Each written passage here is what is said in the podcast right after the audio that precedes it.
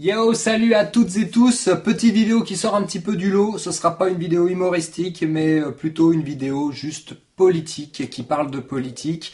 Que voulez-vous, c'est l'époque, hein, mais heureusement la saison est bientôt finie. Euh, pour avoir un discours un peu plus légitime, on va dire, il n'y aura pas d'artifice, euh, de faux semblants, de montage trop poussé, juste du cut. Comme beaucoup d'entre vous, j'imagine, je me suis posé beaucoup de questions sur la présidentielle ces derniers temps même certaines que j'ai illustrées en vidéo. Et récemment, j'ai l'impression que ma réflexion a abouti à une sorte de consensus personnel. En gros, je suis tombé d'accord avec moi-même. Pour l'instant, en tout cas. Je sais très bien que je détiens pas la vérité, loin de là, mais je me suis dit que ça pouvait être intéressant de vous donner mon point de vue. J'ai longtemps été un potentiel abstentionniste. Comme beaucoup d'entre vous, j'ai pas envie de cautionner cette élection ni de voter par défaut. Mais voilà, je sais pertinemment que même si on était 90% à s'abstenir, euh, là-haut, il tiendrait seulement compte des 10% ayant voté. Et que même si on se retrouvait avec un président élu donc par seulement 5% des Français, pour l'intéresser, ce qui compte, lui, c'est qu'il a été élu par 50% ou plus des votants. C'est très con, mais on est obligé au moins la première fois de gagner par les urnes avec leurs règles pour pouvoir instaurer ensuite les nôtres. Et là, en l'occurrence, en votant pour personne, eh ben, c'est comme si je votais un petit peu pour tout le monde. Et là, ça me satisfait pas. Surtout que je trouvais l'élection de 2017 assez prometteuse avec, par exemple, en outsider, un Jean-Luc Mélenchon assez bien placé, au point que je pensais voter pour lui. Parce qu'il y a pas mal de ses propositions qui me plaisent. Mais voilà, pas toutes. Alors à mes yeux, ça ressemblait quand même à un vote par défaut. Et même si quelques abstentionnistes et indécis se sont ralliés à lui, je comprends totalement que c'est inutile de demander de faire de même aux autres. Tout simplement parce qu'on a beau tous vouloir du changement, nous, abstentionnistes, on veut pas forcément tous la même façon de l'obtenir ni les mêmes résultats. Alors je me suis dit un truc un petit peu fou, ça aurait été génial d'avoir parmi les candidats un représentant des abstentionnistes, un président à élire en notre nom avec un programme super simple hein, qui se base essentiellement sur les points d'accord de tous les abstentionnistes et non sur les points de divergence. Oui, parce que les points de divergence, ça on verra après. Demandez le programme, allez, à la volée, comme ça, très simple. Euh, qu'est-ce qu'on a tous envie? Ben, On a tous déjà, c'est sûr, plus envie d'être dirigé par des escrocs en col blanc. Hein. Euh, virer tous ceux qui ont des casiers judiciaires, qui sont sponsorisés par des banques et qui sont en étroite relation avec les grands patrons et surtout avec les grands patrons qui possède aussi les médias. Hein. Séparer totalement le pouvoir médiatique du pouvoir politique. Ça, ça paraît logique. Euh, mettre en place les référendums. Euh, bref, stopper de toute façon la farce électorale et redorer un petit peu le blason de la démocratie. Voilà, mettre en place des changements qui vont dans le sens de quasiment tous les Français. Avoir une sorte de gouvernement transitoire qui, au bout de quelques mois, euh, permettrait d'avoir de nouvelles élections qui nous représentent vraiment. Bon, là, en l'occurrence, euh, les candidats sont déjà définis, euh, c'est trop tard. Dans 5 ans peut-être, mais là, c'est plus possible. Le truc, c'est que ça me fait chier d'attendre 5 ans. En plus, je me dis que plus on va loin dans la mauvaise direction, euh, plus c'est compliqué de décider tout le monde à rebrousser chemin. Et plus le chemin est long en plus. Mais je me suis dit par contre que tous les abstentionnistes et tous les indécis réunis ont encore le pouvoir aujourd'hui de choisir le président. Bon, certes, parmi les 11 déjà présélectionnés. Mais ça nous permet quand même, en se réunissant et en se mettant d'accord, de pouvoir accéder à un réel changement. Alors évidemment, on va pas tous voter pour le candidat du PS ou le candidat des Républicains, hein, ni même pour Macron, ce serait tablé sur la continuité. On peut pas non plus collectivement tous voter pour les extrêmes, hein, aussi bien pour Le Pen que pour Mélenchon, parce que même si certains points de leur programme, hein, certains points isolés, peuvent plaire au plus grand nombre, la plupart des autres points de programme eux, sont basés, et surtout socialement, sur des sujets clivants. Et donc repoussent aussi bien d'un côté que de l'autre énormément de monde. Et c'est ça le truc, c'est que tous les candidats, même les plus petits, ont des programmes hyper vastes, avec des avis tranchés sur tous les sujets. Et moi, je trouve ça complètement con que certaines personnes aillent voter pour quelqu'un parce qu'il est pour ou contre l'IVG, pour ou contre le port du voile ou pour ou contre le cannabis. Parce qu'il veut privilégier les riches comme moteur de l'économie ou au contraire leur taper dessus pour réduire les inégalités. Je sais pas, mais pour moi, on vote pour un président pour qu'il défende les intérêts de la France et des Français au travers du monde pour qu'il lisse le pays tout entier d'un bloc en rétablissant notre économie. Ça veut pas dire que le reste n'est pas important et qu'on va s'en foutre. Non, c'est juste que c'est pas l'enjeu de ces élections présidentielles. On doit garder nos convictions politiques et idéologiques, garder en nous ce qui fait qu'on est quelqu'un de droite ou de gauche pour de futures élections. Ou mieux, garder nos diverses sensibilités pour de futurs référendums. Bon, j'ai dit tous les candidats, mais évidemment, c'est tous les candidats sauf un. Et je vais pas faire plus de suspense, tu l'as peut-être déjà deviné. Celui qui me semble être, mon avis, le plus rassembleur, c'est François Asselineau, de l'UPR. Alors je t'arrête tout de suite si tu penses qu'il est complotiste, euh, extrémiste, ou je ne sais quoi encore.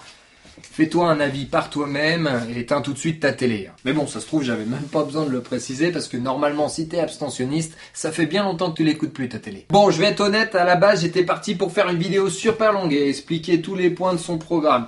Mais voilà, je me suis dit, vous êtes sûrement assez curieux pour aller euh, vous renseigner par vous-même, pour aller répondre à vos interrogations comme moi j'ai pu le faire, tout simplement déjà en commençant par regarder son programme, c'est déjà un bon début.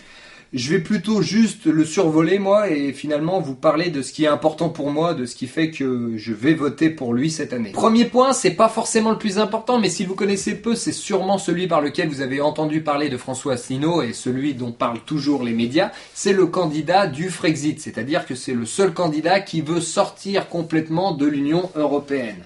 Alors je sais, pour beaucoup d'entre vous, ça peut vous faire peur. Et c'est ça le truc justement, ça fait plusieurs années que je me renseigne, et les seuls arguments qui pourraient me décider à vouloir rester dans l'Union européenne et à conserver euh, l'euro, eh ben c'est des arguments de peur.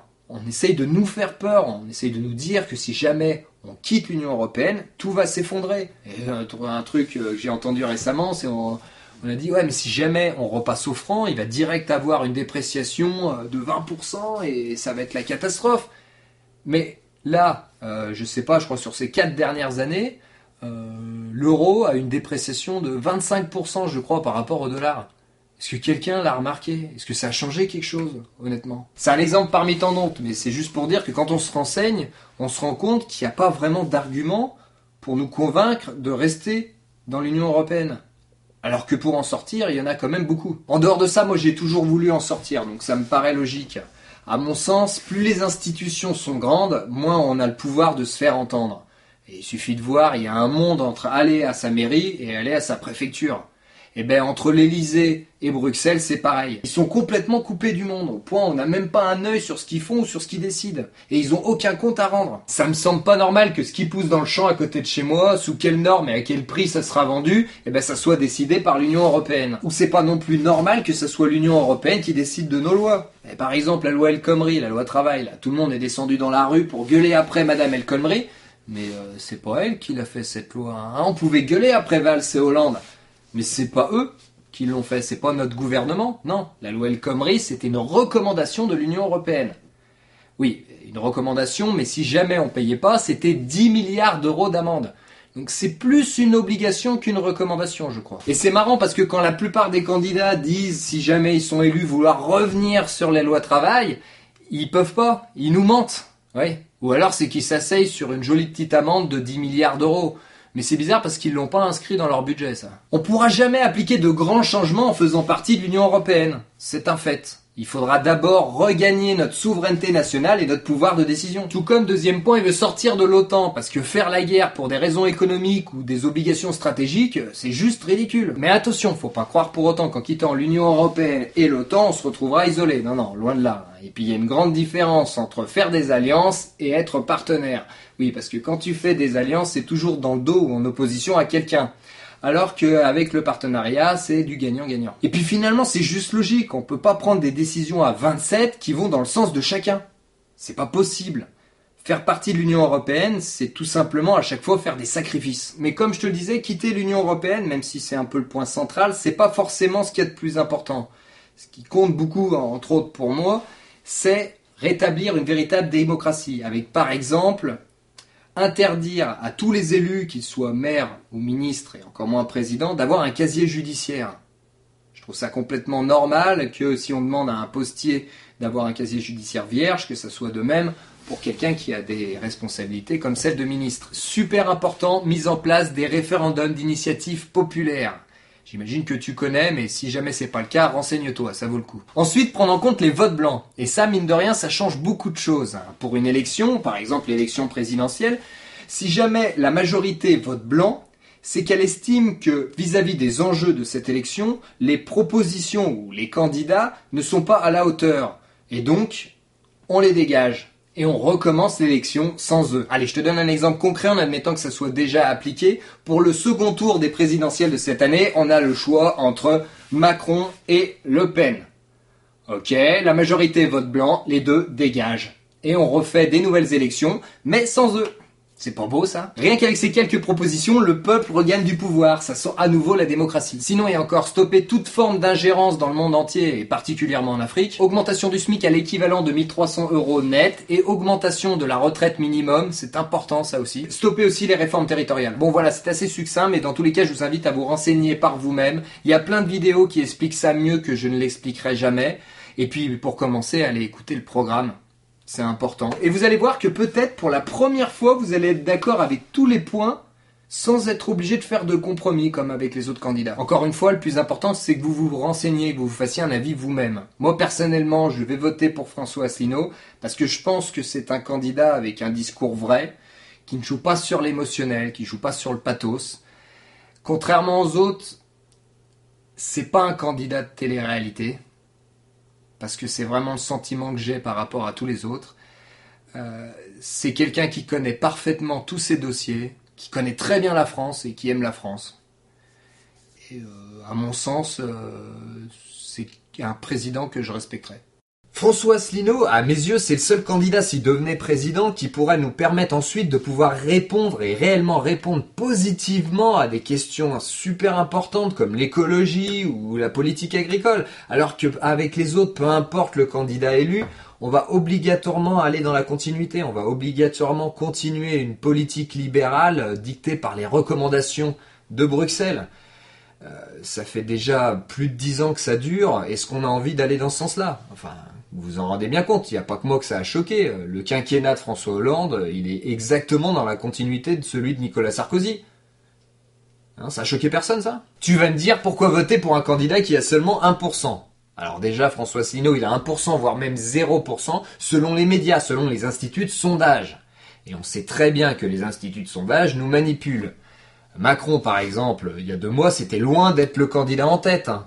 Ça avait été fabriqué de toutes parts. Alors évidemment, en le mettant en tête depuis si longtemps, en en faisant finalement la meilleure opposition face à Marine Le Pen et face à Fillon qui se casse la gueule avec ses, euh, procès et de l'autre côté la gauche qui se bat entre elles, ça incite implicitement et inconsciemment les Français à aller voter pour lui. Voilà. Mais je pense qu'aujourd'hui, les Français ne sont pas aussi dupes qu'ils y étaient il y a 5 ans. Enfin, j'espère. Et pour François Asselineau, euh, je pense qu'il est largement en dessus d'un pour cent. Tu vas me dire, ok, mais pourquoi voter pour un candidat qui fait 3% ou 5% Eh ben, deux raisons.